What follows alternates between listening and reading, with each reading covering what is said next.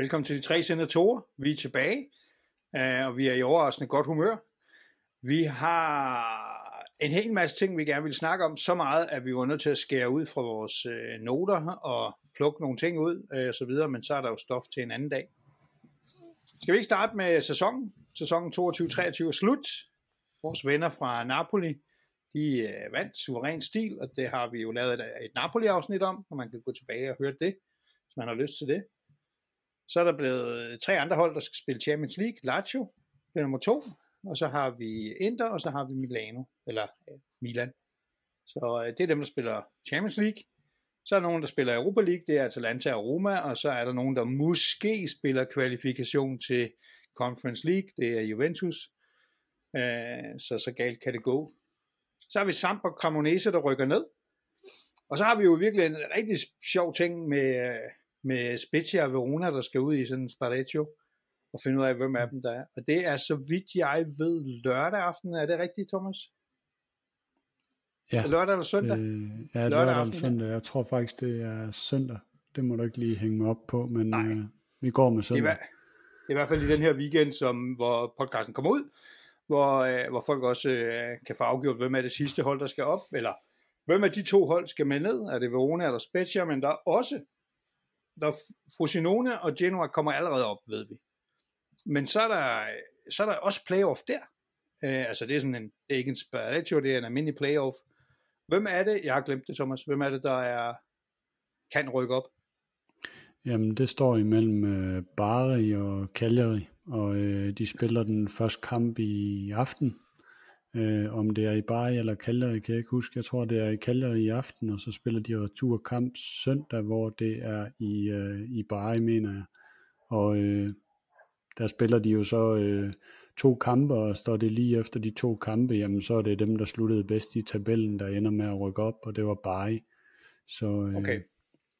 skal vi ikke håbe på dem, med de der 55.000, de samler ned Mm. på det stadion. Vi gider ikke at have de der i øh, ø-folk op fra, øh, fra det forrige århundrede igen.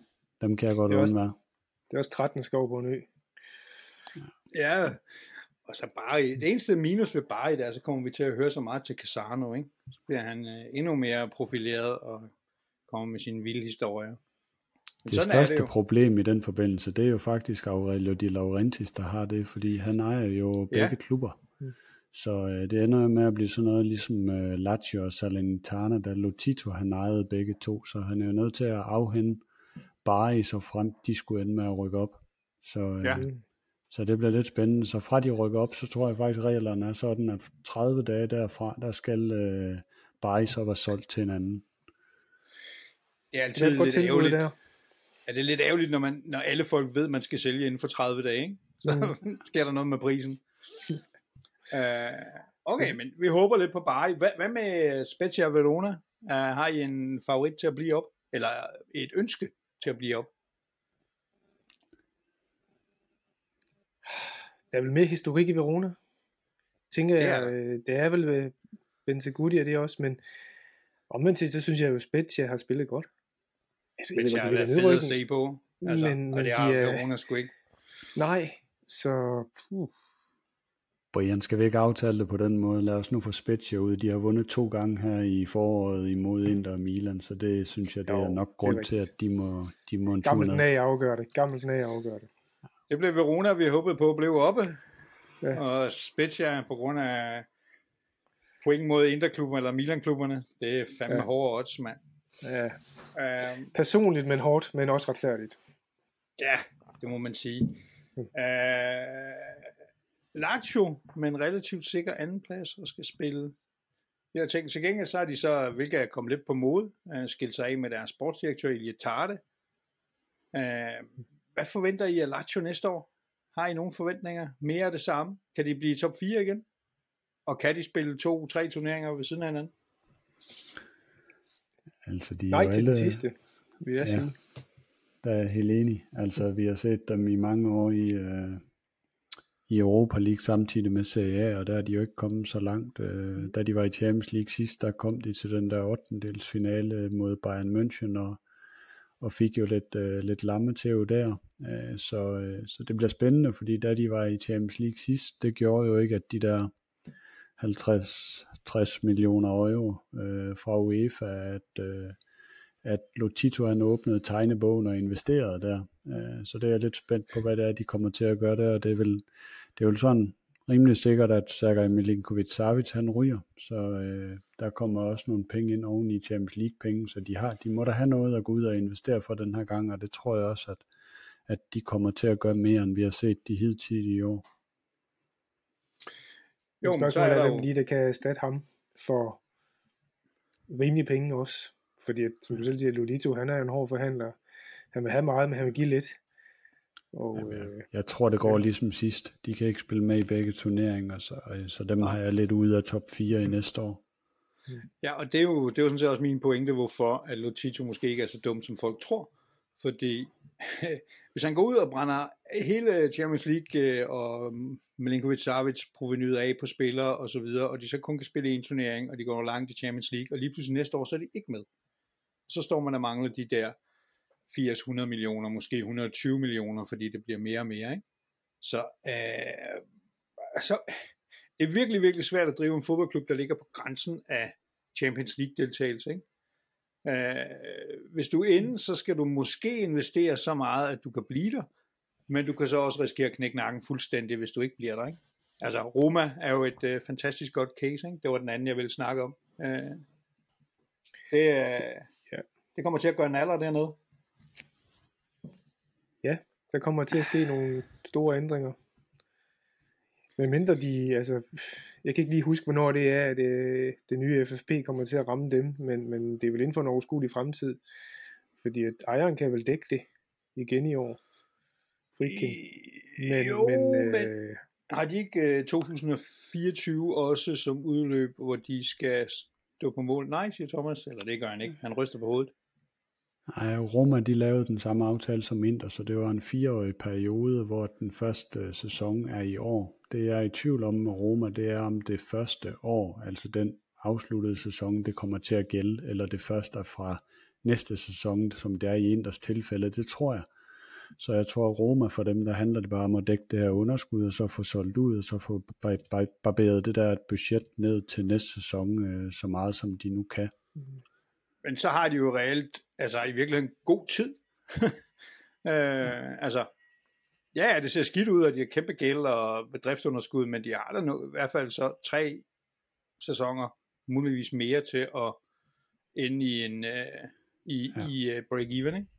Jeg mener, deres mål, det er 2026, ligesom Inter, så, så øh, de andre der, jeres klubber, Milan, Juventus, det er 2025, så vidt jeg husker.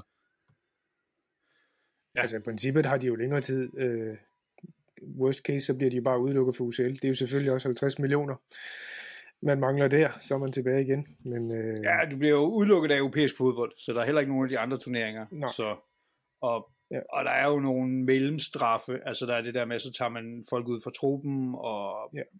alt sådan noget. Der er masser af mellemstraffe og sådan noget. Lad os nu se, hvordan det går, men det er i hvert fald nogle udfordringer på, på indikatorerne, og det må Friggen jo også kigge på og sige, det, det går jo ikke godt, økonomien går helvede til, resultaterne kommer heller ikke. Altså der er jo ikke meget i organisationen, der performer well, kan man sige. De mangler også et stadion. Så der, hvis han skal have på en eller anden måde en, en, en, en, en positiv cyklus ud af det, og have en, han har vel også købt den klub for at få en, en positiv øh, return på den, ikke? så skal han skulle også snart have, have lavet nogle strukturelle ændringer. Det gør det. Det er jo det, han håbede på med Mourinho, men det, det har da også givet en til men nu har vi haft Mourinho. Nej, nu er, der var, det var altså en straffesparks konkurrence fra det, ikke? Det er jo hjerteskærende. Så er det spillet Champions League næste år, så havde alt været roses, ikke? Jo. Øhm, Mourinho, to sæsoner. Er det 6. pladser begge sæsoner? Jeg tror, det er noget af den stil, ikke? Øh, og en Conference League og en finale, men er det godt nok? Skal han blive?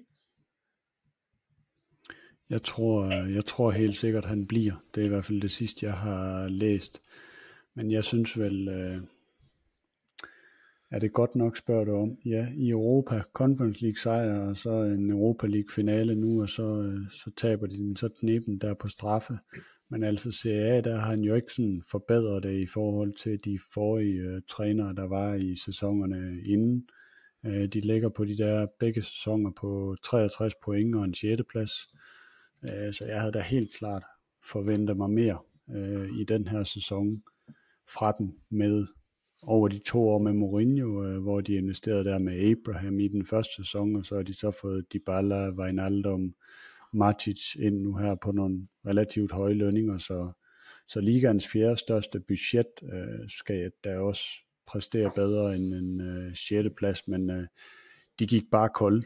Altså ja. øh, der, i, der i april måned, slut april måned, der der kom for mange skader ind, og så er der bare for langt fra, fra deres A til B kæde, og øh, man kan sige frem til midt april, så, øh, så så det jo rigtig godt ud for den. Øh, knap så godt for vi, øh, for vi andre, eller for, for Indre især, men, øh, men de sidste otte kampe, de vendte fuldstændig. Hvad er det? Samler, samler Roma en 5-6 point i de sidste otte kampe. Det var jo helt, øh, helt vildt. Nej, det, det, det er ikke godt nok, fordi Roma er jo ikke bygget til, til Conference eller Europa League. Med det budget og den måde, de investerer på, så er de jo bygget til en Champions League. Og man kan jo tage en direkte øh, sammenligning med, med naboerne fra Lazio, som jo på et lavere budget og måske internationalt lidt mindre rutineret Sarri, Det ved jeg godt, han har også vundet en titel med, øh, med Chelsea, det ikke, men, men Mourinho blev købt ind for at, at stabilisere. Ja, så lige en titel op i, you know, i Torino, ikke? Yeah, nu sagde jeg internationalt øh, titel. Åh, oh, okay. Øh, og, og jeg synes jo, Roma har jo prøvet lidt at gøre en, en, en Inter-strategi. Inter er jo, har jo også investeret, tidligere i hvert fald massivt, i, i deres Scudetto-sæson, for at vinde.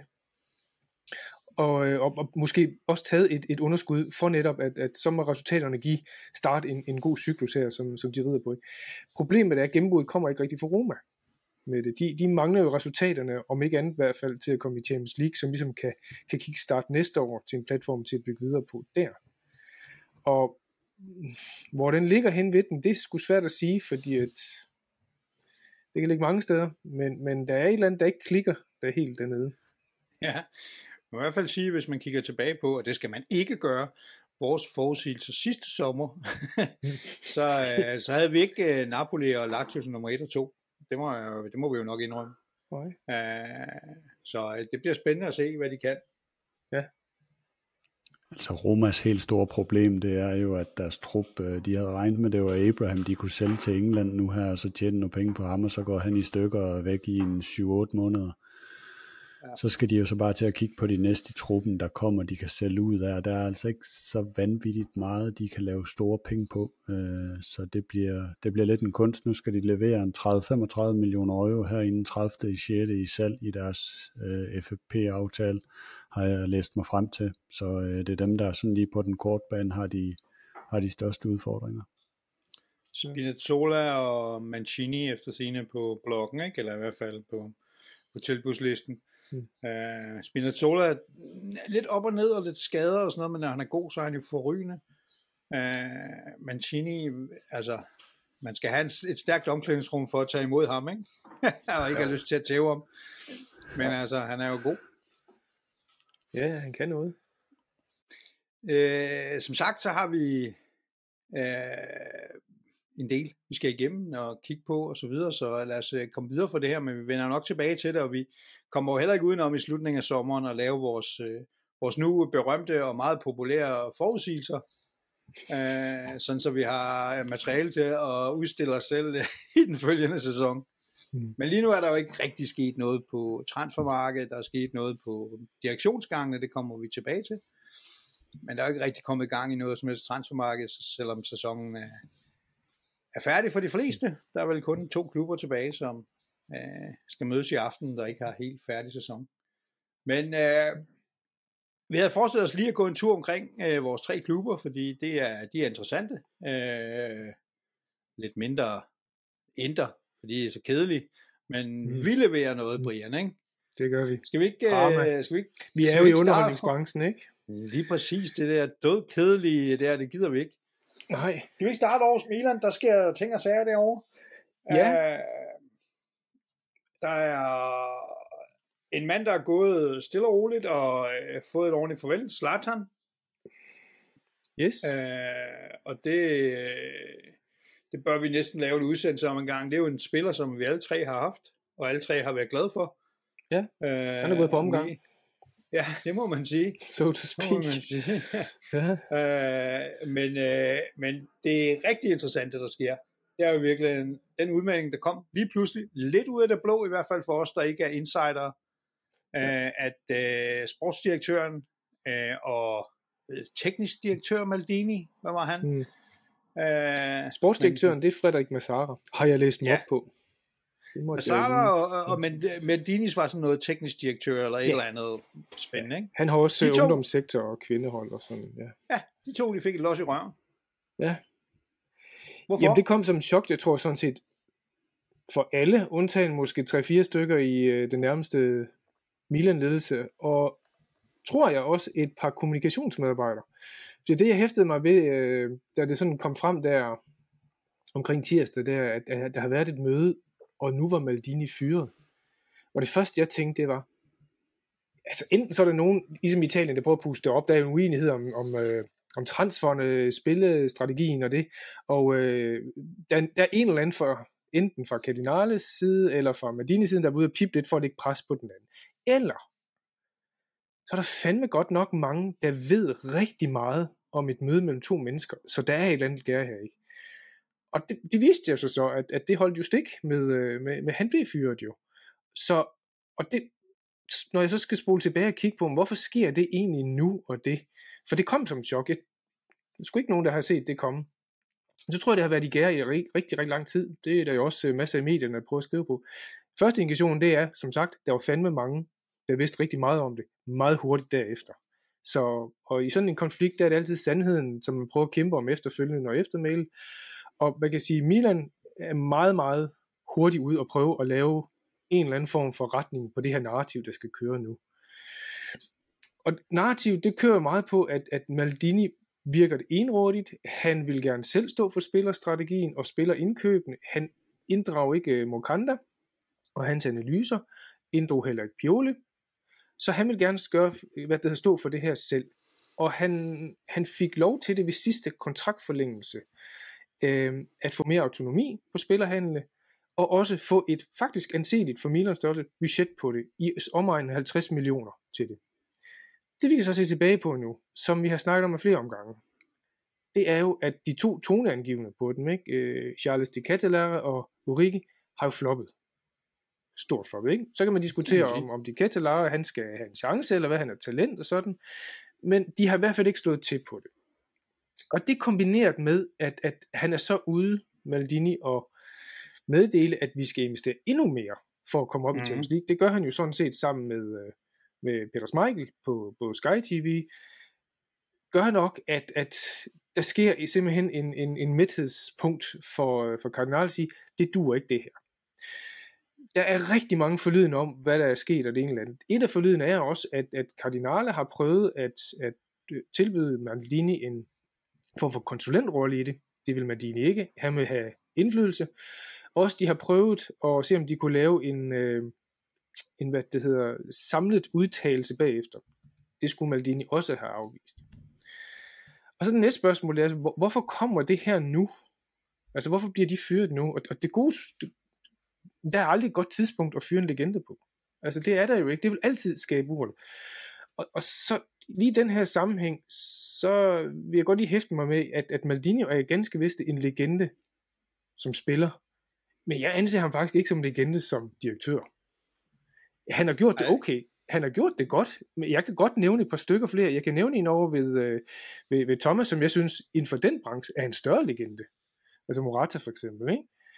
Men han er en legende. Han har et, et omdømme. Han har noget prestige. Og det er jo helt klart det, som enormt mange pundits begynder at kigge på. Jamen, det er jo respektløst, og sådan kan man ikke behandle, og det er historieløst at gøre på den måde. Ikke?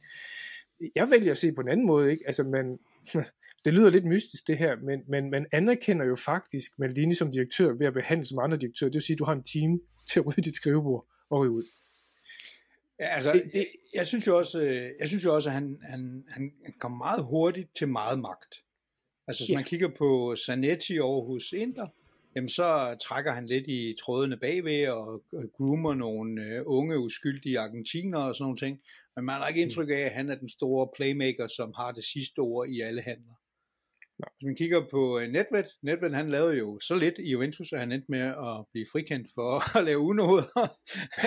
og han var også sådan lidt, altså han var sådan en sparringspartner og sådan noget, men han havde jo ikke reelt sag på ret mange ting. Det var der et team, der gjorde, ikke? Men Maldinis øh, indgangsbøn for at gå ind i det nye Elliot-projekt med Milan, det har været, jeg vil ind og have indflydelse, jeg vil have ansvar, jeg vil have beslutning. Og det er jo alt ære værd, for man kan også sige, at de, de to andre her siger, jamen, jamen, de skal jo ikke have fingrene beskidte på noget som helst, som sådan. Det er jo måske bare nogle pretty boys, som er med for at kaste lidt øh, stjerneglans over klubberne. Der går Maldini jo ind og, øh, hvad det hedder, ruller ærmerne op og vil gerne kæmpe for noget der. Men der sker jo så det med, med Cardinale, at han ser det på en anden måde. Han ser det som et teamwork, der skal i gang med det, hvor der er flere beslutninger. Og der er det jo, han prøver at entrere med øh, et, et, et nyt hold, så at sige, med, eller man kan sige, omorganisere det hele, hvor øh, Folani, som er CEO, og som har været med lige siden Elliot overtog, han var med til at få klassiske Jong Hong Lee ind, og han var med til at smide Jong Hong Lee ud, så øh, han, han kender alt til Milan og det nye.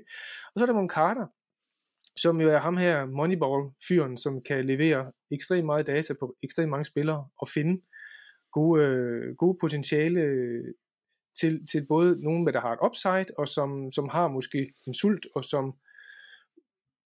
kan, kan bringe øh, Milan bedre, øh, bedre i gang med at implementere den her spillestil, som skal være dynamisk og aggressiv og det. Og der står Maldini lidt for en, en, en anden tilgang med at så sige, jamen øh, nu skal vi egentlig ud og kigge på nogle spillere, som har en anden alder, og som kan køre op. Og en af de ting, som er blevet ret hurtigt klart i den her sådan, øh, fyring, det er jo, at spillere som øh, Barati og Antanovic, som jo er sådan lige under 30, lige under 30, eller også omkring 30, de, de er jo blevet hældt af bord. Dem kan vi ikke bruge til noget. Dem, dem vil Cardinale ikke rigtig have med, fordi de har ikke en upside, der er god for Milan at køre på. Hvad det hedder, øh, igen, der kører rigtig mange rygter. Hvad siger du? Mens du lige tænker, så øh, kommer jeg lige til at tænke på, at så et uh, citat i dag af god gamle Mochi, fordi Juventus er der meget snak om at bringe Del Piero tilbage. Jeg ved ikke, hvorfor folk tror, at han skulle være en fantastisk uh, hverken præsident eller direktør. Men det var også Mochis uh, sådan, uh, citat, som jeg så i dag, som bare at sige, jamen altså, bare fordi man har været magisk på en fodboldbane, så bliver man ikke nødvendigvis en dygtig direktør. Altså, det, det siger sig selv næsten, ikke? Jo, og jeg tror, det, det som er blevet nævnt flere gange med Maldini, det var jo, da han gik ind i Elliots projekt, så var der også en blokstemning af det projekt. Og det er jo, mm. for, for Milan-fans er det et drømmescenarie. Altså, Milan og Maldini hænger sammen. Det, det, er, mm. øh, det er matchmaking heaven, det her. Ikke? Og jeg er ret sikker på, at han var med til at åbne nogle døre på nogle spillere, som var usikre på det her budget. Fordi på det tidspunkt, 3-4 år tilbage, der var Milan sgu godt nok ikke det, den er i dag. Den var øh, en ramponeret bunke, som, jamen okay, hvad vil I med det, hvad kan I med det? Der var han nok med til at legitimere sig og sige, jeg tror på det her, jeg går ind på det. Og det har nok hentet nogle spillere ind til klubben, som måske havde andre tilbud også. Jeg tror bare, at Milan er et andet sted i dag. De er i det sted, hvor de spiller med om Scudetto. De har lige været i Champions League øh, semifinalen, kommer med i semifinalen næste år. Jeg tror, det kan godt være, at øh, at Maldini kunne have hævet en spiller eller to ind på, men jeg tror ikke, der er nogen spillere, der afviser Milan nu, fordi Maldini ikke er der. Der tror jeg, der er projektet på banen, og det mere interessant, end det var så fire år siden. Så hans stjernekarisma på den måde, tror jeg ikke er lige så vigtig i dag, som, som det har været til det. Men den strategi, som vi får sådan et indirekte glimt af fra Cardinale og de nye folk, som jo er at sige, køb nogle unge spillere med en kæmpe upside, øh, forventer skulle sælge nogle af dem, mm. som vi har færdiggjort og gjort klar til næste marked, og ikke gå ud og købe aggressivt ind på start 11 forstærkninger. Hvordan efterlader det så Milan næste år? Jamen, den, jeg er tror det faktisk nok? ikke. Ja, nej, for jeg, jeg tror faktisk ikke, strategien er, er helt så korrekt, som, som, eller helt så ren, som, som du, øh, du, du skitserer der Øh, nu, nu må vi vente og se, for der er virkelig mange meldinger nu, ikke? men, men, men øh, Gazzetto dello Sport for eksempel har været ude at sige, jamen Milan skal have forstærkninger. Øh, vi kører ikke så meget den der U23 mere, men vi kører ikke ret, men der bliver i hvert fald ikke store transfers på den måde. Så det bliver jo primært spillere, som er i slutningen af deres kontrakt, vi kan hente. og så gå ind og overlægge dem. Og der har vi jo for eksempel som øh, kammerater fra Frankfurt, øh, Pulisic fra Chelsea øh, er også kommet ind på det. Så man scouter lidt efter øh, den type spiller der, som, som kan gå ind og forstærke et hold, dog uden transfer. For man, men man er også villig til at gå lidt op i løn, men ikke springe banken, eller Donnarumma i sin tid med 7 millioner, men jeg tror, at loftet lige nu hedder omkring 5 millioner for de rigtige. Ellers så vil den stadigvæk ligge på, på 3,5 for, for udviklingsspillere i den der. Så øh, alle er jo ude og, og sige, at der er jo på ingen måde nogen, øh, nogen nedgang i ambitioner, vel? Der er stadigvæk ambitioner om at spille med i toppen og komme i Champions League og alt det der. Det er jo billig snak. Lad os nu se, om der kommer noget, øh, noget money where the mouth is, ikke? I den sammenhæng. Så, øh, så, så de rykker lidt øh, på, på, på de ting der også. Vi snakkede jo om det sidste sommer også, ikke? hvor vi pegede på, at Milan måske øh, en anden vej, det kunne have valgt, var at have hentet brugt 50 millioner euro på en eller anden, der kunne have forstærket startelveren. Man ja. selv bestemme, hvor det er hen. Øh, øh, men, øh, men nu må vi se, hvordan det kommer til at gå. Er der mere, vi har jo som sagt en del på tapetet inden for vores begrænsede tid. Er der ja. mere, vi lige skal vende om Milan? To, to ting i den, det er, nej, mm. undskyld, tre ting, det er, jeg synes, det er interessant, når man snakker om det her, man snakker kun om Maldini. Der var jo faktisk også en, der hedder Frederik Massara, som jo egentlig også blev fyret, men, men hvem var han? Og jeg måtte lige slå op i sådan en, øh, en bog her, hvor, hvor der er også en organisationsdiagram, og sige, hvad fanden er det egentlig, de laver? Fordi man ser dem altid sammen. Altså på, på billeder, når der er underskrifter, det en eller anden ting, hvorfor skal de altid være to? Et eller andet. Men der er en teknisk direktør, og så er der en sportsdirektør. Det er sådan set en kort forklaring på det, men de skal åbenbart være to til det. Øhm, jeg undrer mig lidt over, hvorfor det kommer nu, den her fyring, men den er egentlig, egentlig ikke så dum i den sammenhæng, at, at det er jo altid en, det er jo altid en, en direktørs eller, eller en ejers lod at sige, nu, nu lukker vi et kapitel, og jeg tror egentlig, han ventede med, at de skulle gøre deres arbejde færdigt, afsked til Slateren og, og få lige leve, lukke den kontrakt ned også, så man i hvert fald har alle de toneangivende spillere øh, på kontrakt, selvom de synes, det er træls. Og så er der jo, øh, så er det et godt tidspunkt at gøre det nu. Slateren, han, øh, han rejser, det, det tager lidt af, det tager lidt af, hvad det hedder, pressens opmærksomhed. Der har været øh, finale nu øh, med Fiorentina, og der kommer en finale igen på lørdagen. Så der er nogle decoys, som tager den her sådan, opmærksomhed. Og hvis man ser hen over ugen, hvordan mediebilledet har været, så er der stor opstandelse, specielt på Twitter med kardinale out og alt muligt andet. Det ser ud som om det fætter lidt ud, og nu er der kommet langt flere på banen. Fulani er kommet på, Scaroni er kommet på med nogle udtalelser om det. Franco Baresi er også ude og forklare. De er alle sammen kede af, at han har rejst. Vi må videre, vi er et team. Og det der team der, det, det går lidt igen på den. Og det er nok også en måde at distancere sig på Maldini. Han var ikke en teamplayer. Det virker lidt mystisk, når man ser ham, men, øh, men det er i hvert fald en ny stil, hvor man går på det. Altså jeg vil, øh, jeg vil sige det på den måde, at øh, jeg forstår sagtens, hvad det er, Maldini han vil, fordi han er jo han er jo ikke forretningsmand, han er fodboldmand, og han kender godt fodboldlandskabet, og det er interview, der han giver til Peter Schmeichel i forbindelse med den CL-semifinale. Det, det synes jeg egentlig langt hen ad vejen, han rammer rigtigt, og jeg tror godt, jeg ved, hvorfor han træder på pedalen nu, fordi hvis du kigger på det italienske fodboldkort nu, hvad er status så? Napoli, god gænge finansielt, skal skifte en træner, Måske kommer der lidt bud og skuld der. Inter kan ikke forstærke sig væsentligt, sådan overall. De skal også stadigvæk spare. Roma sidder endnu værre, Juventus endnu værre igen, og jeg tror, det er det momentum der, som han har set for sig, at det vil han gerne udnytte, fordi han ved godt, at det der mesterskab, det kom ret tidligt i forhold til truppens niveau, mm. og sådan en CL-semi, den bliver bare svær at gentage igen. Uh, så det, uh, det tror jeg måske, man, uh, man, man man ikke udnytter noget, man kunne have udnyttet i forhold til Milans finansielle position, er bedre i forhold til konkurrenterne. Øh, og det tror jeg, det er det, det er det skifte, han gerne vil have lavet der, og så øh, opgradere det lidt, fordi det er jo det, vi har set i løbet af den her sæson, især at der er for stor forskel på ind eller på Milan A og B holdet, og mm. altså det, det Moneyball og den tilgang der, øh, ja, men det har jo ikke, det har fået Milan tilbage igen, men er det det, der er the shit, hvis man kan sige det på den måde, og få Milan videre igen, det, det vil jeg være meget tvivlende over for, at, at det er, øh, fordi øh, det kan godt være, at du får en øh, CEO ind som Folani, og du får Moncada, som så har været øh, scout indtil videre, og som bliver rykket lidt op, men de sidder jo også og skal sælge nogle spillere nu her, for at få spillere ind igen, hvis budgettet mm. det ligger på det der 35-50 millioner euro plus salg. Øh, og har man lige det rigtige netværk i det setup, man har nu, det, det tror jeg, man undervurderer lidt. Ja, det kan du godt have en pointe i, men man kan jo sige, at de seneste par år har Milan stort set ikke solgt en spiller. De har jo ikke haft noget plus ved det Det er jo også noget, som man gerne vil, vil prøve ind og, og ændre lidt på øh, i den her sammenhæng. Det kan være, at det kræver nogle netværk, men det kan også være, at man sætter nogle priser, så der er nogle spillere, der kan, der kan komme videre. Øh, Øhm, jamen selvfølgelig har, selvfølgelig har, har Maldini det rigtigt, og han, han har jo også med den ambition, det er jo, at, at Milan hører jo ikke bare til i Serie A, hører til i Champions League, og når han siger det, så mener han jo den øvre del, han mener jo ikke den nedre del. Og det vil han jo selvfølgelig gerne gøre.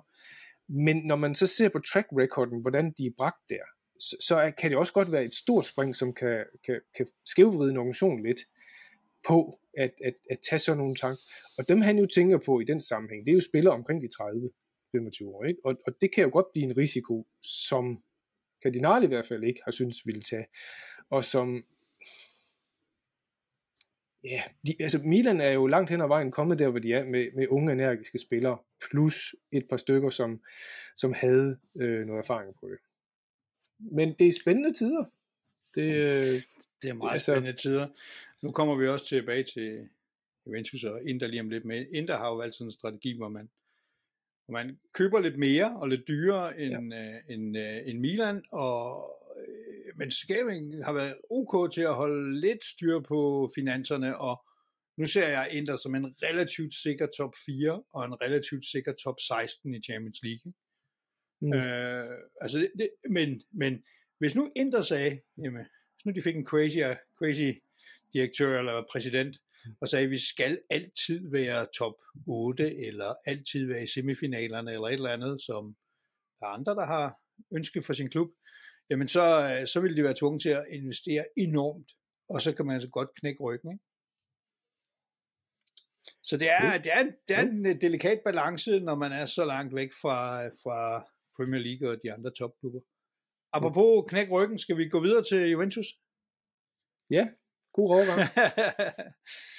ja, øh, jamen altså Juventus, hvad kan man sige om Juventus? Man kan sige om Juventus, at de nu definitivt har lagt alle Andrea Agnellis planer bag sig, og de også definitivt har givet op på Agnellis drøm, som var at bringe Juventus ind som en stensikker deltager i de sidste otte i Champions League altid.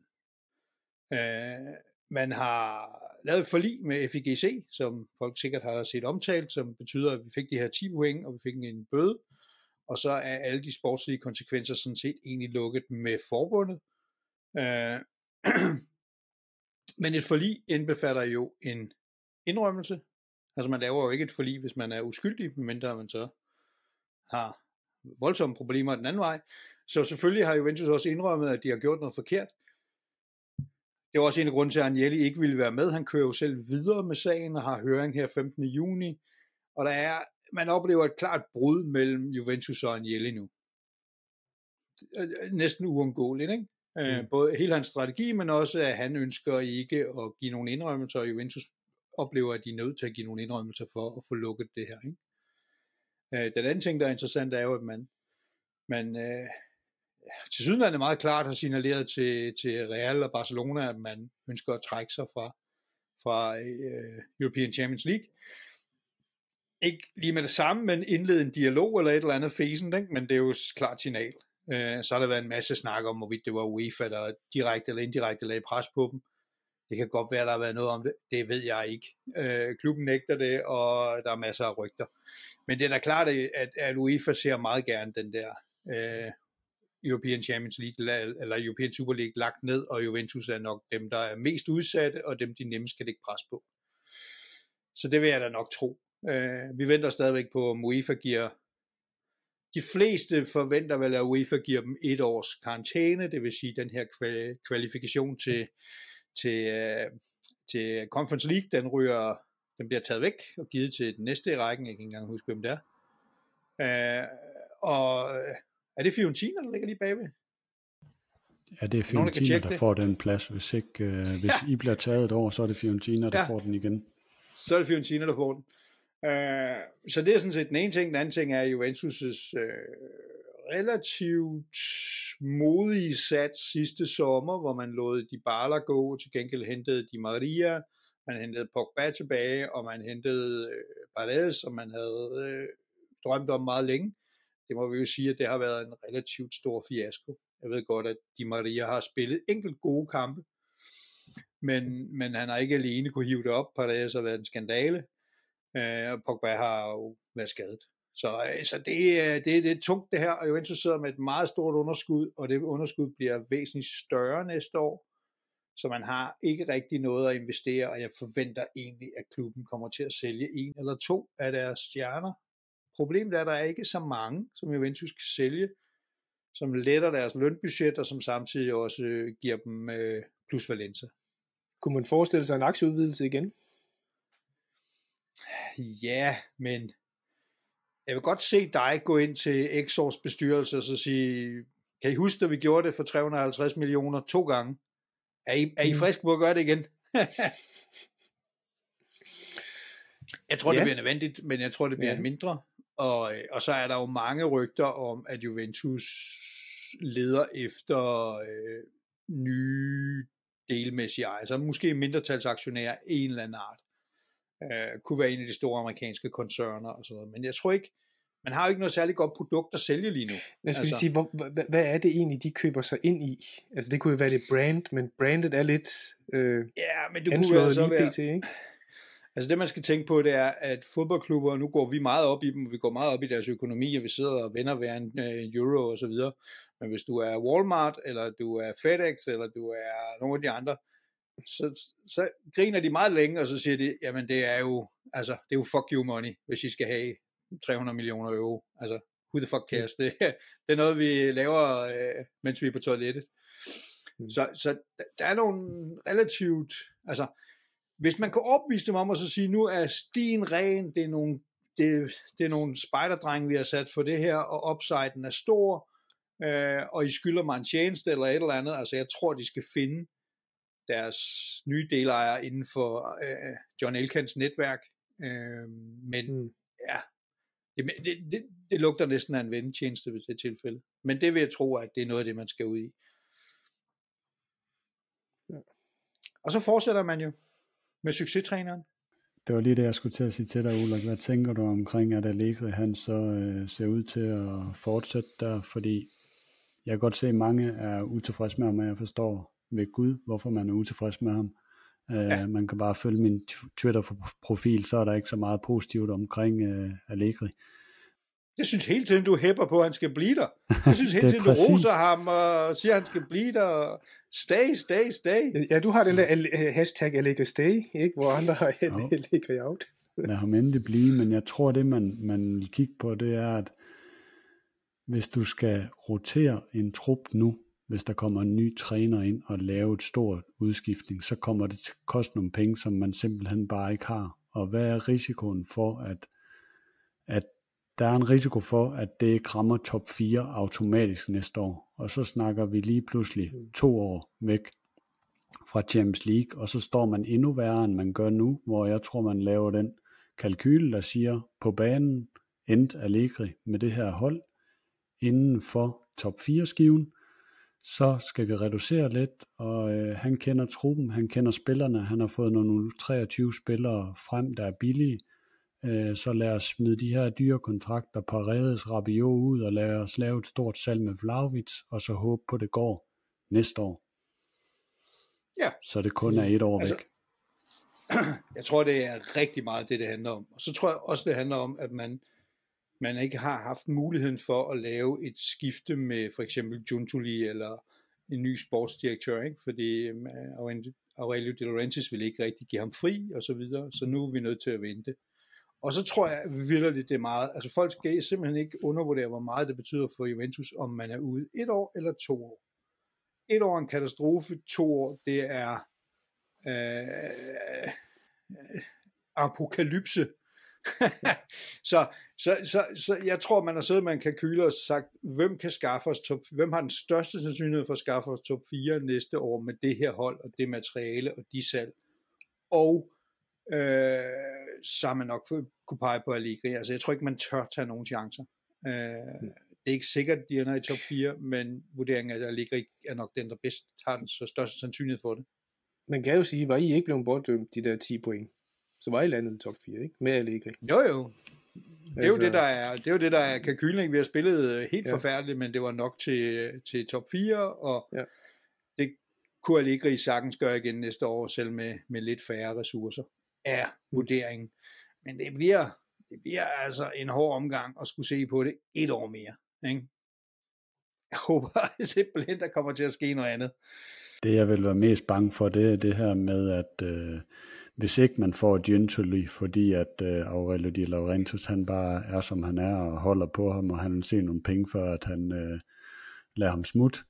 Men hvis ikke de får ham, og så de står med, hvad siger du, en U23 øh, scout, et eller andet mana der, som skal ud, hvor at Juventus' opgave lige nu, det er jo ren øh, som når Jesper Buch han siger salg, salg, salg, de skal ud og sælge en frygtelig masse spillere og reducere nogle omkostninger.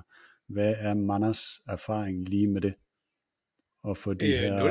Arthur, Zakaria, Kulusevski, hvis det ender der, og, øh, og Men, McKinney solgt videre til nogen, det bliver svært. Men er det, ikke, er det ikke derfor, man er agenter også? Fordi at agenter er jo ikke kun for at købe en spiller, det er jo for at sælge en spiller.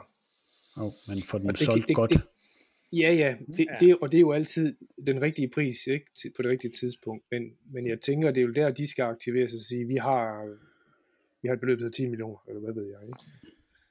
Jo, men en, en sportsdirektør skal kunne begge dele, og skal også kunne ja. sælge, og, og, og, og det her er nogle hard sells, ikke? Altså, fordi det er, det er ikke folk, der er prime. Nej, nej, det, det, det, det kræver en canvas som man siger. Ikke? Der skal ringes. Øh, ja, nu, nu, nu nævner du, at det kan godt blive et hårdt år at se på øh, som Juventus-fan, og ikke mindre ikke mere for alle vi andre. Ikke? Men jeg tænker alligevel, der er et nyt narrativ omkring Juventus. Øh, ikke at øh, Juventus er jo anslået nu, den ligger ned, den gamle dame der, ikke? og er rimelig hårdt såret.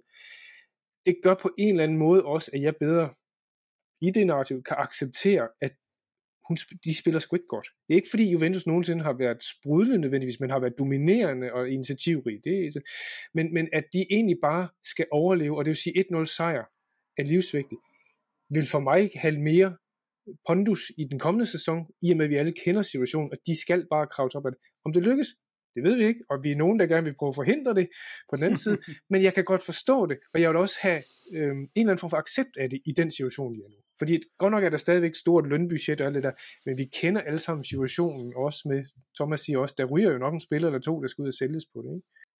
Ja, udover dem, som vi har, som vi har troet skulle sælges til Premier League og så videre, så der ryger nok endnu flere, ikke? Ja. Men ja, altså, jeg tror, jeg, et eller andet sted, så jeg har jo været helt maløst skuffet over den her sæson, øh, både off the pitch og on the pitch. Nu er jeg allerede, og vi er kun lige færdige, nu er jeg begyndt at glæde mig til næste sæson. Jeg tænker, det bliver ja. nok fedt, der kommer nogle nye spændende spillere, og måske kommer der noget op, og hvad med ham der Kajo Roche og sådan noget, måske bliver han til noget. Og sådan. Hey, jeg er bare, øh, du ved, dumme optimist, ligesom alle årene, ikke? Øh, den, så, den, gennems, den gennemsnitlige hukommelse ved en vælger er 14 dage, den gennemsnitlige hukommelse ved en fodboldfan er to timer, eller sådan et eller andet, ikke? Altså to dages, øh, tog jeg, to dages depression efter Empoli, og så tænker jeg, ah, okay, ja. det, det er også et dumt sted at være. Nu må vi videre. Ja. Så, Jamen, jeres, jeres helt store fordel, Ulrik, det bliver jo også et år væk fra Europa. Det skal man slet ikke underkende, hvor stor en værdi det har for et italiensk hold. Der inden de blev mestre i det forår der 2021, der var man ikke i Europa. Da Milan blev det året efter, var man ikke i Europa. Mm. I Serie A, hvis du kun har Serie A og så lidt Coppa, ja det betyder ekstremt meget, at du kan arbejde med en hel trup med nu og være klar til en kamp, og især for sådan en som Allegri, som vil have noget tid, og hvor der er nogle spillere, der er væk i forhold til det her med to kampe på en uge, hvor at en Pogba, det vil jo passe ham fint med sådan et program der med kun en mm. kamp om ugen. Uh, så der er, der, der er slet ikke, så, så sår der skyerne altså heller ikke i forhold til at ramme den top 4 næste år. Det, det race, det er man helt ind i. Det er jo også en del af Lazios historie, at ja. de øh, har haft serier at bekymre sig om. Så. Jeg tænker bare, hvor, hvor meget tid kan man bruge på at træne det der med at stå to tætte, fire kæder lige foran hinanden, og så to angriber, der også dækker op. Altså det, det må vi jo Nogen kunne fatter det aldrig. Nogen, Nej, okay, det kan godt være, det kan godt det... være der, der skal trænes endnu mere. at stå Hvis du dybt. er micromanagement, så har du også øh, meget arbejde med, hvad, 23 spillere, ikke? Det er selvfølgelig rigtigt. Du skal lige flytte dig Mm. to centimeter til den side, for så står du endnu mere i vejen. Ja, jeg skal lige ud og kigge på dronebillederne, og, ja, og sådan der. det bliver fantastisk. Nå ja, men som sagt, jeg glæder mig allerede. Jeg er ude over depressionen. Jeg er ligeglad. Næste år, så skal vi komme og starte en ny sæson. Nye spændende spillere. L- lidt i den sammenhæng, det er også en af de årsager, jeg hører til, hvorfor bliver Maldini og dem fyr, hvad det hedder, fyret nu. Starten er, starten af sommeren. Havde det været midt i sommeren, så havde det givet en, en fan-depression igen. Hvis du starter nu, men det er altid sommeren, vi kan glæde sig til, ikke? og der er en ny sæson. Det kan være lidt i den samme boldgade der. Der er noget optimisme lige nu. Nu har vi lukket det lort. Nu er der Ja. ja. noget nyt at kigge på, ikke? Jamen, det kan Jeg ved ikke, om det er være. så simpelt. Der er jo også nogen, der skal have tid til at lave arbejdet og sådan noget, ikke? Men ja, ja. Må vi se. Nu skal vi igennem en hård sommer med alle de der dumme rygter om det ene og det andet og det tredje. Ja. Øh, det var... Øh, det var Milan skifter, og Juventus giver op, har jeg skrevet her. Og så har jeg skrevet ind, der glæder sig. Men bortset fra finalen, som vi nok skal snakke om lige om lidt, er der så andet at glæde sig til, Thomas? Jamen, øh, der bliver skiftet ud alle vegne i alle klubber lige, lige i øjeblikket, og Patser ind, og det er fuldstændig væk. Der er faktisk så meget harmoni, harmoni så man begynder at småkede sig lidt, så øh, lad os da endelig få lidt larm tilbage på en eller anden måde. Kan vi, kan vi hive Moratti frem på en eller anden måde? Det vil være øh, dejligt. Så, så begynder man da at synes, der er lidt spænding i det. Det er lidt småkedeligt lige i øjeblikket. Øh, men, øh, men sådan øh, 60-70 millioner euro fra øh, UEFA og fra stadion i år ekstra, end hvad man regner med, det var lige det, øh, de havde brug for. Så jeg tror da faktisk, at det ender med en, at de kan lave et underskud på to cifre den her gang, i stedet for et trecifret millionbeløb. Så, øh, så det er jo faktisk en stor ting. Men øh, Sunning, Sunning har da helt sikkert fået en eller anden indsprøjtning, de stod og håbede på, der, der ville komme, og har faktisk mange penge tilbage på det der Oaktree-lån endnu, de kan finansiere de næste års underskud med, og har også til lidt investering, men, men en, der skal stadigvæk spare, øh, fordi det står der i deres FFP-aftale, så man skal ikke forvente ind, der 23-24 står overall stærkere, end de gjorde med den trup, der var 22-23. Man har bare sikret sig, at den situation, der var, da jeg tror, vi lavede sundhedstjekke der tilbage i jul, omkring en, der skulle sælge for de her 60 millioner euro inden 30. i 6. Jamen det er afblæst nu og sendt til hjørne, det skal man ikke. Man kommer også med i top 4 næste år, øh, så man har James League igen, så man er heller ikke tvunget ud i nogle salg i det vindue, der kommer nu her. Det betyder ikke, at man ikke sælger. Hvis der tækker store bud ind på Nana Dumfries, så kommer man også til at overveje at sælge dem, tror jeg. Men de der, de tre vigtige for den, Bastoni, Barella, Lautaro, dem, dem kan man stadig holde på. Øh, Så tror jeg også, der kommer til at ske noget på midten omkring Brozovic. Men, øh, men det, der kommer fra Inter, det er jo, at alt det der Ravels, de har fået købt til sig igennem de sidste 4-5 år, det begynder at løbe ud nu her. Så, så de besparelser, der skal laves, de kommer lidt af, af sig selv.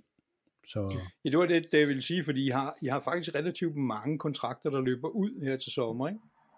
Øh, og øh, nogle af dem skal jo erstattes. Jeg ved ikke, om de skal erstattes på samme niveau, eller de skal erstattes med ungdomsspillere, eller hvad de skal, men, men nogle af dem skal vel erstattes. ja, ja hvis Hvem du har har øh, De Frey og Djeko, som der er lige nu og bliver forhandlet med, De Frey forlænger dem, så bliver det ikke til en højere løn, han har nu, og om han går lidt ned, det er jeg usikker på, men det bliver mere eller mindre status quo. Hvis Djeko han skal blive, jamen så bliver det til en lavere løn. Og så har man de der Gagliardini, D'Ambrosio, som jeg tror ryger nu, og så bliver det simpelthen bare nogle billigere erstatninger, der kommer ind, og man har også nogle ungdomsspillere, hvis ikke man bruger dem i andre handler, som ham her, Giovanni Fabian nede, øh, nede i Regina i CAB, der har gjort det godt, jamen så ryger han nok ind i truppen som en, som en billig Gagliardini. Øh, så, øh, så der er noget at gøre med det, og en Senti bliver forhåbentlig formentlig købt af Monza, og så har man nogle af de der Dalbert, øh, Lazaro, der ryger væk fra, fra bøgerne nu. Så man får et ret stort råderum, og jeg tror også, det er det, der, det er det, der er med til at gøre, at jeg er ret sikker på, at Lukaku han også er der i næste år hos Inter på et øh, låneophold. Øh, fordi der er ikke der er ikke andre klubber, der vil smide de der 60-70 millioner euro på ham nu, som Chelsea de står og har brug for for at sælge ham nu. Og så øh, står Chelsea bare heller ikke med nogen trumfer i ærmet på nogen måde i øjeblikket. De skal, de skal selv rense ud på grund af deres shop amok i den her sæson, og Financial Fair Play lige om hjørnet, og det kommer til at give nogle rabatter, så, øh, så Lukaku er jeg forholdsvis sikker på, at der også næste år. Okay. Et lille malurt i det bære der, det, det er jo egentlig trøjesponsoren, hvor jo, det, det virker ikke til, at man har fundet det rette match, hvis man skal sige det på den måde i en partnering sammenhæng. Men, men jeg, jeg, øh, jeg bliver lidt bekymret for, for Inders vegne med, at, at, at de måske ikke helt får det, de gerne forventer, når de nu på den højeste mulige platform for eksponering jo kun har sådan en enkelt aftale med, med, med Paramount, som egentlig er ganske fin af det. Men, men hvad, hvad, hvad, hvad ser du der? Tror du... Jeg synes bare, de, de tal, jeg har set rundt omkring på nogen, der har tilbudt sig, de har ligget noget under Milans, og nogen under de andres øh, spot. Og det tænker jeg, hvad fanden ligger de egentlig under? Der var den spøjøse med en, en, en porno-site for eksempel, og sådan nogle ting, ikke? Men, men der har været andre også. Og Jeg synes, de, de ligger i, i 20-25 millioners klassen, hvor, hvor Milan nu er oppe i 30 for eksempel, og ja, Juventus, de er jo, de er jo langt væk på grund af fætterne fra Jeep, der, der vil noget der.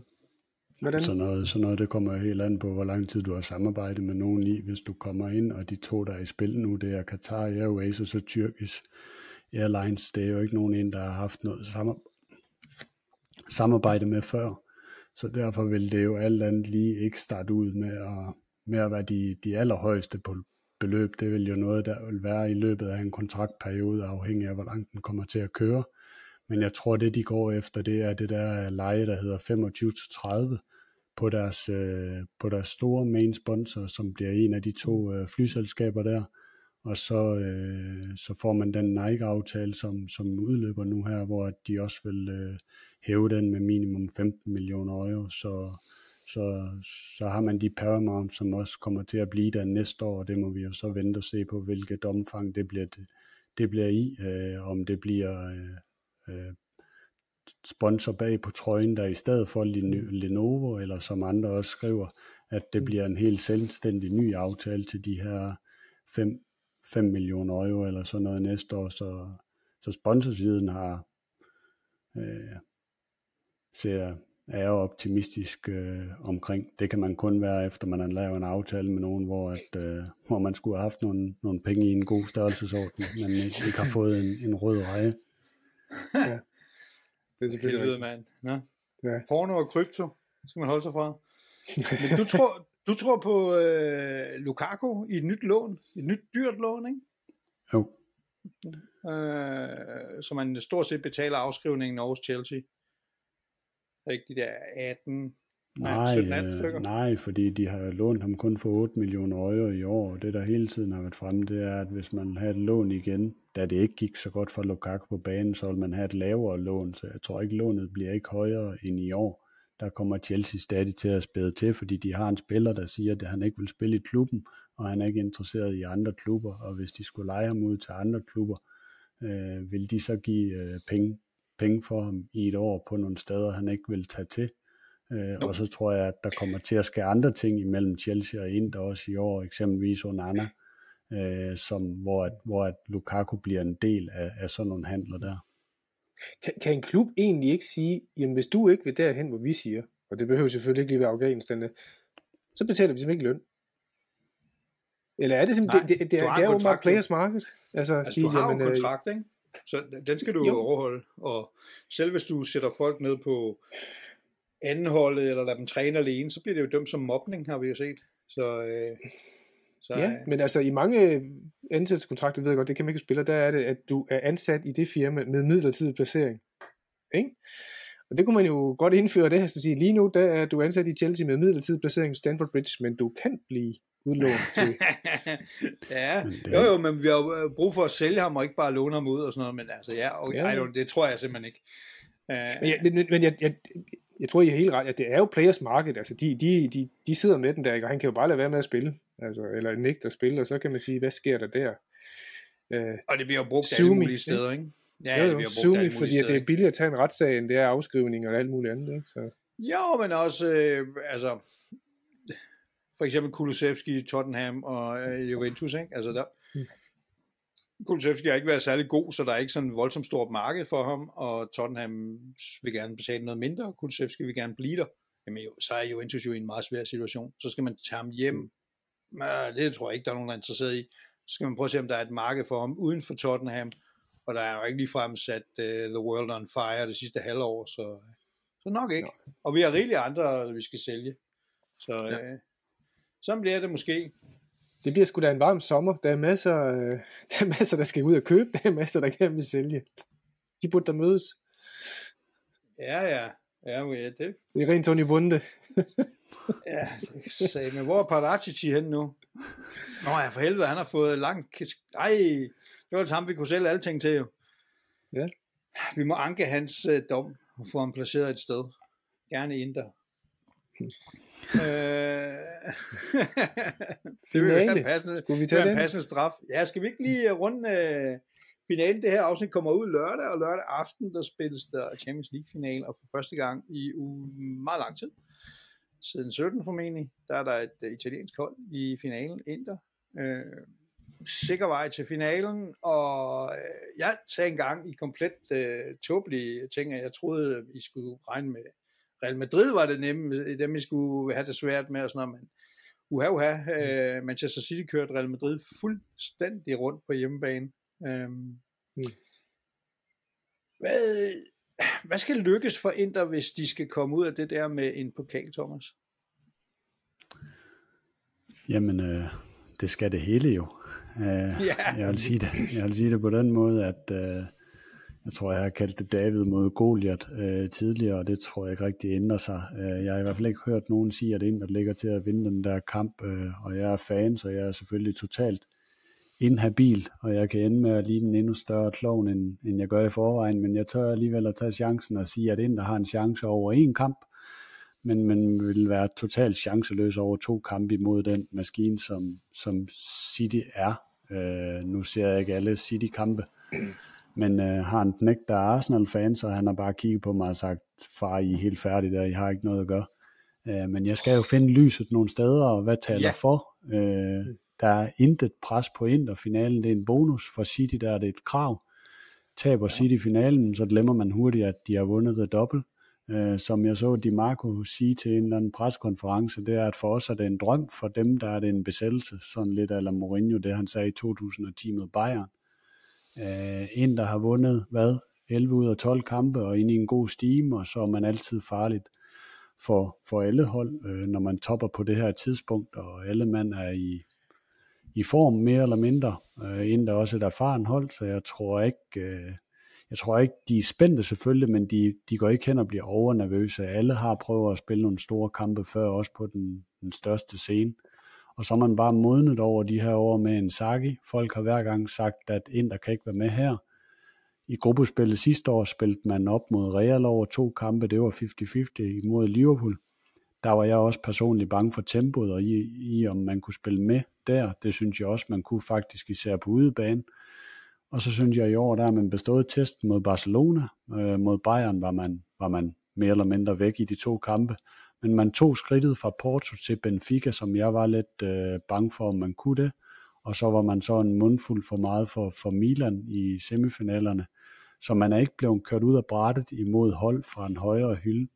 Øh, men det, det, der skal lykkes, det er, at, og det er på dagen, der afgør det, man skulle tage et skridt fra Porto til Benfica, der skulle man træde et skridt op ad stigen. Nu skal man træde et skridt eller endnu mere op, når man lige skal møde City, og så er det simpelthen dagen, der afgør, om det skridt for Inter, det er et trin, eller det er flere trin, der kræves for at lykkes imod City.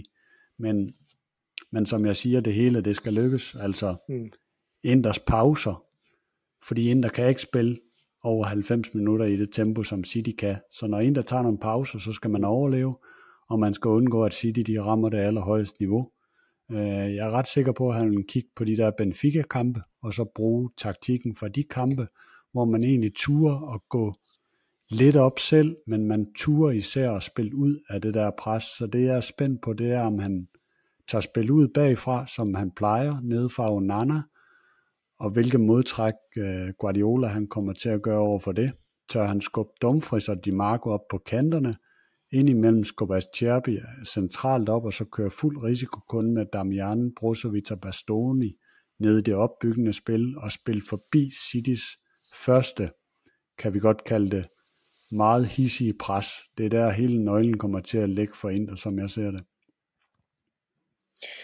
Jeg tror, Inter har en fordel, som nu ser jeg ikke alle Premier League kampe, men, den, men som de ikke rigtig har prøvet før. Jeg tror ikke, at City har mødt et hold, der kommer fra første sekund af til at presse hissigt 120% modstanderholdet i kvarter 20 minutter. Afhængig af, hvordan sådan det går. Som fuldstændig laver, jeg vil nærmest kalde det overfaldsfodbold, altså lige de første minutter. Og har også oftest, i den form de er i nu, held til at score 1-2 mål. Får måske 3-4 chancer, tror jeg. Den tror jeg ikke, at det kan godt overrumple dem på det. Så nævner du så også, det, det kan de jo ikke blive ved med i, i 90 eller 120 minutter. Så de pauser, hvor de så skal gå ned og sige, nu skal vi simpelthen puste af, for at kan komme op, der kommer City jo igen, og der har de jo bare possession, som er pissegodt og kan spille højt tempo. Det bliver simpelthen nøglen for, for Inter. Men jeg tror, hvis, hvis, hvis Inter rammer dagen på det, og laver et, et overfald eller Milan som sådan, nu ved jeg godt, man skal ikke sammenligne på nogen måde Milan med, med hvad det hedder, øh, med City, men, men Milan havde dog et godt forsvar indtil der, og så bare få en 2-0 føring inden for kvarter, så, så er den kamp lige pludselig meget anderledes. Og så, øh, så, så, er, det, så er det spørgsmål, at, at Inter kan, kan være mere bekvem i den kamp, der end City kan. City kommer nok også op og score. Men, øh, fordi stiller de sig op og så prøver at lave en brydekamp mellem de to hold, så vil City vinde any day. Men går de ud, Inter, fra første fløjt og de første kvarter med 120% og det har de jo vist, de kan, og får et-to mål der, det har, slet ingen, skulle... Øh, det har slet ingen værdi for Inter i at stille sig ned, fordi det er kun et spørgsmål om tid, inden man taber den kamp, så man kan lige så godt gå op og prøve det, som man er lykkes med i, i, i en del kampe, også i Europa, fordi jeg så uh, pressemødet med Pep øh, der op til kampen, hvor han udtalte sig, hvor han også sagde, at nu har han set Inter et par gange, og City de vil komme til at justere deres presspil efter Inter fordi det, de kommer til at møde et system, som de ikke har mødt så meget og møder så meget i Premier League. Øh, fordi det han var lidt bange for og meget opmærksom på, det var det her omkring Onana, fordi lykkes Inter at spille igennem det ved at spille kort det første pres, så opstår der altså en masse plads i bag Citys øh, fem forreste spillere, og City skal lige pludselig forholde sig til, at der er to spillere helt fremme i Inders system, og der er to wingbacks, der går helt op, og en barilla, der kommer frem. Og så har man lige pludselig øh, de her en mod en situationer imod Citys fem bageste. Så det er der nøglen kommer til at ligge i det hele. Og hvis City de kommer til at gå for langt frem, så har man nogle andre, som Guardiola han også sagde, han sparker altså også langt og præcist. Så der kommer de også til at prøve indimellem at spille over Citys første pres. Og det, øh, det, det, det, det, det, det er i kampen, jeg kommer til at glæde mig mest til at se. Og Inter er jo pt. i den form, der er ekstremt løbevillig. Altså det, det så man jo også mod Milan, altså at, at der blev bare lukket af, hver gang der begyndte at komme optagelsen af et Milan-opspil, eller ikke? så var der straks bare mange tilbage, og der var dobbeltdækning på siderne og kanterne. Ikke? Og lige så snart de fik bolden, så var de sat med mange med frem igen. Ikke? Altså der var man kan ikke sige, at de løb dobbelt så meget, men de løb væsentligt mere, end Milan gjorde i de to kampe der. Ikke? Og, og der blev også løbet meget mod Benfica det. Og kan de holde det niveau igen, så vil jeg sige, på fysikken kan de måske godt følge med, med City. Det er så et spørgsmål med, med, med, med tempo og samspil og, og det, at de går død i hele tiden der skal jagte en bold. Men, men det er jo nogle gange italiensk holds øh, lod også det at sige, I må jo gerne have possession, kære venner på modstanderbold. Vi skal bare have målene, ikke? Det tror jeg vil et eller andet sted vil passe ind og meget fint også. Jeg tror nu, nu øh, var jeg jo brilleret tidligere øh, med min totale mangel på indsigt i Premier League, fordi jeg ser ikke pjat. Men øh, jeg har jo set de der to semifinaler mod Real, øh, og den første synes jeg at, øh, faktisk City var lidt tamme. Øh, jeg tror, de måske spiller på et resultat og sådan noget. Det er meget klogt gjort. Men jeg synes ikke, de var specielt... Øh, sådan, det gik lidt, lidt langsommere. Det gik så meget hurtigere på hjemmebane. Men jeg synes også, der blev det udstillet, at Real netop ikke kan det der med at tage 10 minutter, hvor de forsvarer. Altså det, det var de simpelthen ikke gode nok til at øh, Kroos og, Modric har ikke helt den samme motor længere og sådan noget. De er fantastiske med bolden, men de er måske ikke dem, der løber de der Brozovic meter for at komme i vejen hele tiden. Ikke? Øh, og det tror jeg, der kan. Jeg tror, der kan godt tage de der 10 minutter ind imellem med noget pres, og så samle sig og så komme op igen. Så jeg tror, det bliver mere spændende, end folk tror. Det er jo positive signaler for mig. Men jeg tror sgu nok, at City, City de vinder, ikke? Jo, det, hvis du spørger mig med øh, lukke øjnene, og hvem vinder, jamen, så tror jeg også, det bliver City, men, men jeg, jeg tror ikke, Inter bliver kørt ud af banen. Altså, det kan godt blive en 2-1, det kan godt blive 3-2. Jeg tror, Inter scorer mod City. Okay. Hvor mange de scorer, det er jo så spørgsmålet, om de så kan holde øh, 0 til til sidst, fordi at, øh, man må også sige, at CA har, har Inter jo også lukket et par mål ind, der ikke nogen gange. Men, men jeg synes også, jeg ser en anden tænding i, i, i Champions League, og der er den der øh, grinta, når man øh, har, ligesom Juventus jo havde med, med Bonici og Cellini, der, jeg reddede den, ja, yeah! det kan man se på Bastoni og sådan. Øh, der, der, der er en fejring, og der er en, en stolthed over, at man har clearet en chance. Som du også nævner, Ulrik, det er, at man, man, man synes ikke, det er flovt at forsvare. Man synes, det er fedt. Det er, og så har de altså nogle, nogle, øh, nogle wingbacks, der er pisse hurtigt kan levere indlæg, og så har de altså også nogle angriber, der kan score ind. Kommer man sgu langt. Angriber, hvem, hvem starter inden så i angrebet? Lautaro gør selvfølgelig, men hvem skal hans partner med fra starten, øh, Thomas? Jamen, jeg er ret sikker på, hvad jeg har fulgt med i de sidste par dage, det er, at øh, der er tvivl om to positioner, og det er Brozovic eller Mkhitaryan på midten, og så er det selvfølgelig øh, Dzeko eller Lukaku fra start frem sammen med Lautaro. Og jeg tror, at Brozovic er i så god form, og det er også det, de skriver, at det bliver Brozovic på midten, og så bliver det Mkhitaryan fra en teamspil, og så med noget fuld øh, energi der øh, som indskifter, og så frem der tror jeg, at det bliver Lautaro og Dzeko igen, simpelthen fordi, at man vil, øh, jeg tror, at man ved godt, at man kommer under pres fra starten, og der tror jeg, at han vil bruge Dzeko til at søge ned i banen, fordi det er han, det er han faktisk ret god til, og så kan han også bruges til at forsøge at slå Rodri lidt i stykker der på midten i, i deres opspil. Og så tror jeg simpelthen, at han bare sat sig på at få Lukaku ind efter de der 55-60 minutter, og så fuld fire, firepower, og så håbe på, at den står uafgjort omkring det tidspunkt, og at han kan komme med noget offensiv øh, krudt der. Så det tror jeg, det er den tilgang, han vil lave der fra starten af. Tjekko, som er været 37 eller sådan noget. Ja, det må være der omkring. Er en ældre herre, der starter i en uh, Champions League-finale, men uh, sådan er det jo. Og man kan sige, jeg tror ikke, der er mange, der vil glæde sig mere over at lave et mål mod City end Tjekko, som jo har en tid der.